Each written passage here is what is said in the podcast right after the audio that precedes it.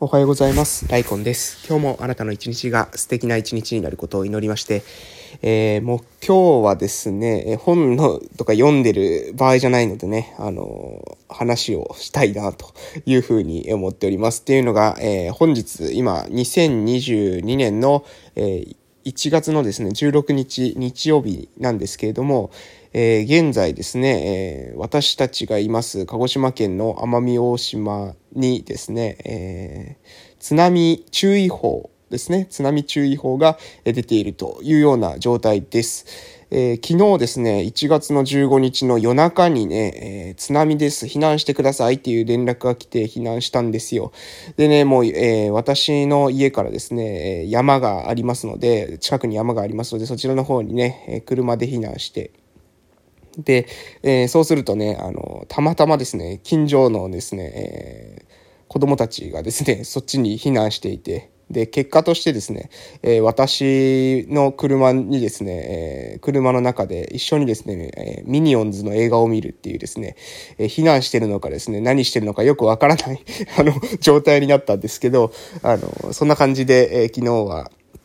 え過ごしておりました。で、その後、えしばらくしな、していると、え地元のですね、消防団の方から、まあ、自己判断だけれども、え、今のところですね、大丈夫そうだから、え、帰ってもいいですよ、みたいなことを言って、で、私の住んでる場所っていうのは、海抜結構高いんですよ。何メートルっていう表記はないんですけども、結構ね、え、どちらかというとこう、海から離れていて高いところに、えー、家がありますので、えー、そちらの方にね、えー、帰ってきて、で、今はもう大丈夫っていうか、あのもう休憩して、えー、一眠りしたというところでございます。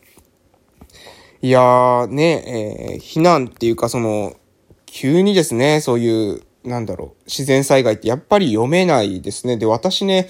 いや、本当にこれ、は、えー、泣き面に蜂じゃないですけれども、最近ね、コロナでも結構、あの、大変な奄美大島がですね、このタイミングで津波まで来るっていうのはね、なかなかだ、や、えー、繋がってその連続してるなと。えー、やっぱそういうものって繋がるもんなんでしょうね。うん。この問題はですね、この避難先で、えー、何ですか、公民館とか学校とかに集まったところでね、またこれでコロナがですね、広がるんじゃないかなっていう、まあ、仕方のないことですけれども、どうしても、まあ、密になりますよね、避難の時って。えー、で、車の中で過ごされてた方も多かったと思うんですけども、どうしてもね、結構、うん、やっぱそういう、なんか、なんだろう、危険な時ってね、やっぱ人間不安になるじゃないですか。一人で孤独に車で過ごすと、なんかちょっと不安安になってきますよね。精神的にね、巻いてくるっていう人もいるので、えー、そことですね、このコロナの感染症の、なんだろう、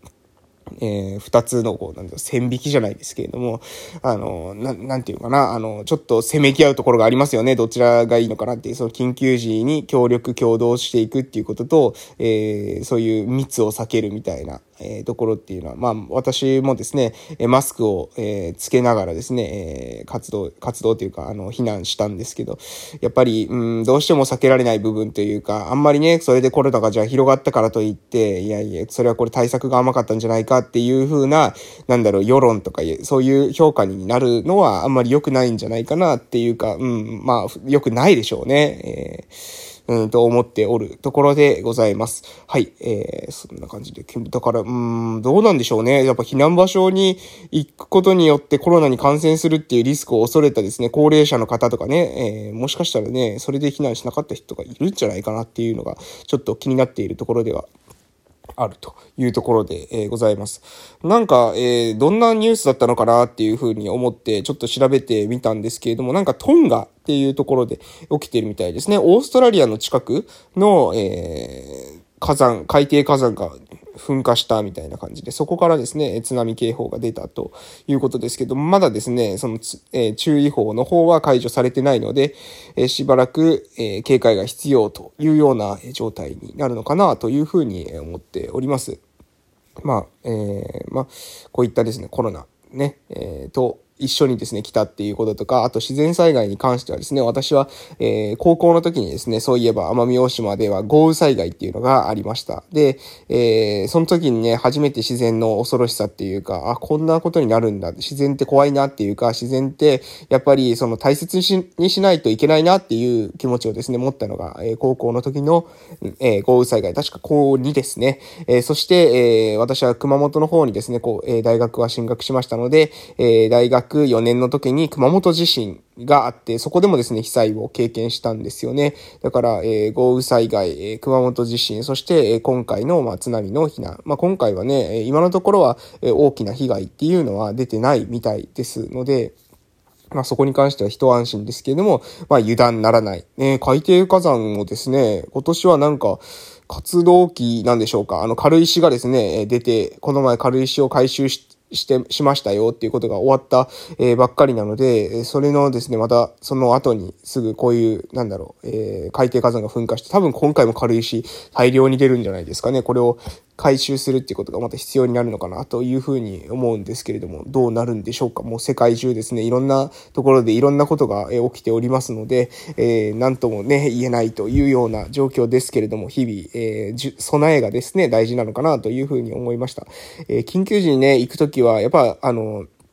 モバイルバッテリーをしっかり持っていくっていうことと、うん、そうですね、まあ、あの、お金とかね、そういった、えー、もし何か必要になった時に、え買えるように持っていくっていうこと、水とかですね、えー軽食を持っていくっていうのが結構大事なのかなと、え今回避難してて思いました。うん。で、結構やっぱ iPad とかね、あって、その iPad にね、プライムビデオで私はあのミニオンズダウンロードしたんで、あの、そう、先で見ることできたんですけど、子供さんがね、結構多い方とかっていうのは、そういうプライムビデオに、えー、何かこうダウンロードして、えー、子供が見るのを入れとくっていうだけでも、避難先でね、あの、大人は大人の事情で、こう、なんだろう、まあ、避難中だからっていうことが、えーできるっていうか、その我慢できると思うんですけど、子供ってやっぱりなかなかね、もう家帰りたいとか言い出したりですね、えー、なんかそわそわしてですね、いつもと違う環境だから眠れなかったりすると思うんですよ。そういう時に、まあ、あの、そういったね、なんか、え、子供が、こう、見れるものがあったりすると、まあ、その、それを見てね、まあ、昨日なんか、あの、面白かったのが、あの、もうね、ちょ、大丈夫そうだから、一旦ちょっと家に帰って、あの、中警戒しながらだけど、家に帰ろうか、みたいな流れになった時でね、あの、ミニオンズを、次のミニオンズまで見たいとかですね、言い出してですね、もうなんか、避難してるのか、なんか楽しんでるのか、よくわからないっていう、えー、状況になりましたけど、まあ、不安なね、夜を過ごすよりは、いいんじゃないかな、っていうっていうふうに、えー、思いました。なのでね、ぜひ、モバイルバッテリー結構おすすめですね。なんかあの、でっかいモバイルバッテリー、モバイル何ですか？えー、モバイルデッキ、バッテリーなのか予備電源なのかよくわかんないですけど、結構でかいのあるじゃないですか。あれとか被災の時とかすごくいいでしょうね。かなり重宝するんじゃないかな。というふうに思って、うん、なんかいいなと いうのを、えー、思ったというところでございますね。やっぱりそういう、今ね、そういう危機がありますからね。えー、避難、避難先でもそういう不安を感じず、やっぱ精神的なね、トラウマとかに、まあ、今回はそんなに、えー、すごい、えー、災害では今のところないみたいですけれども、でも、あの、避難してね、えー、暗い中で過ごすっていうことが精神的にこう、ストレスになって参ってしまうっていう人もいるのかもしれないので、そこをどういうふうに、その、なんだろうな、あの、まあ、緊急事態なので緊張感は持ちつつも、でも、あの、できるだけね、安心して生活できるというか、安心して、えー、避難が持続できる、そういった準備はしてもいいのかなというふうに、昨日思ったところでございます。はい、そんな感じでね、え昨日は避難してて、結局何時かな ?4 時ぐらいまでですかね、えー、避難してましたよ。で、えそっからね、帰ってきて一回、あの、今休憩しているというような状態なんですけど、まあ、多分ね、大丈夫なのかなと思いますが、まあ、引き続き警戒が必要というような状態です。あとね、え避難してて、えー、いろんなですね、まあ、連絡とか、Twitter とか Facebook とかですね、Instagram とか、えー、そういったもので大丈夫ですか？みたいな、えー、心配をですね、えー、いただきました。えー、まあね、あの、そうやって人からですね、まあ、その気にかけていただいてるっていうのは、非常にですね、あの、嬉しい限りだなと、まあそういった、うん、あの、つながりって、やっぱりね、心強いなというふうに思いましたので、私もですね、今回ね、えー、そうやって心配していただいた、お気遣いいただいたっていうことを忘れずに、え日々の活動をまた改めてね、え頑張っていきたいなというふうに、え思っております。え、そんな感じで、まだちょっとですね、眠たく、眠たいというか、こう、あなんかね、眠る時間がずれたことによって若干頭がぼーっとしているというような状態なのなので、今日はね、え木下仁さんの、え書籍の本は、えー、読まずに明日からまたですね、再開していこうかなというふうに思っております。えー、そんな感じで。実はね、昨日の朝もね、撮れなかったんですよ。ごめんなさい。昨日の朝実家に泊まってて、えー、撮れなかったんですけれども、えー、今日は、えー、今日の朝はね、ちょっと遅れながらだけれども、あのー、まあ一応津波があったっていうことが、あの、まあそれは今日しかないニュースなのでね、えー、撮っておこうと思って、えー、収録したというわけでございます。えー、YouTube とかの方はですね、予約配信してるので、今日の分もね、しっかりアップロードできるようになりそうなので、えー、まあ、ご安心くださいというか、まあ何の ご安心くださいなのかよくわかりませんけど、えー、そんな感じで、えー、以上でございます。まあ、ぐだぐだ話しましたけどもね、えー、津、うん、これが、まあ、あって、えー、起きたこと自体はですね、もうそれはどうしようもないことなので、えー、それをね、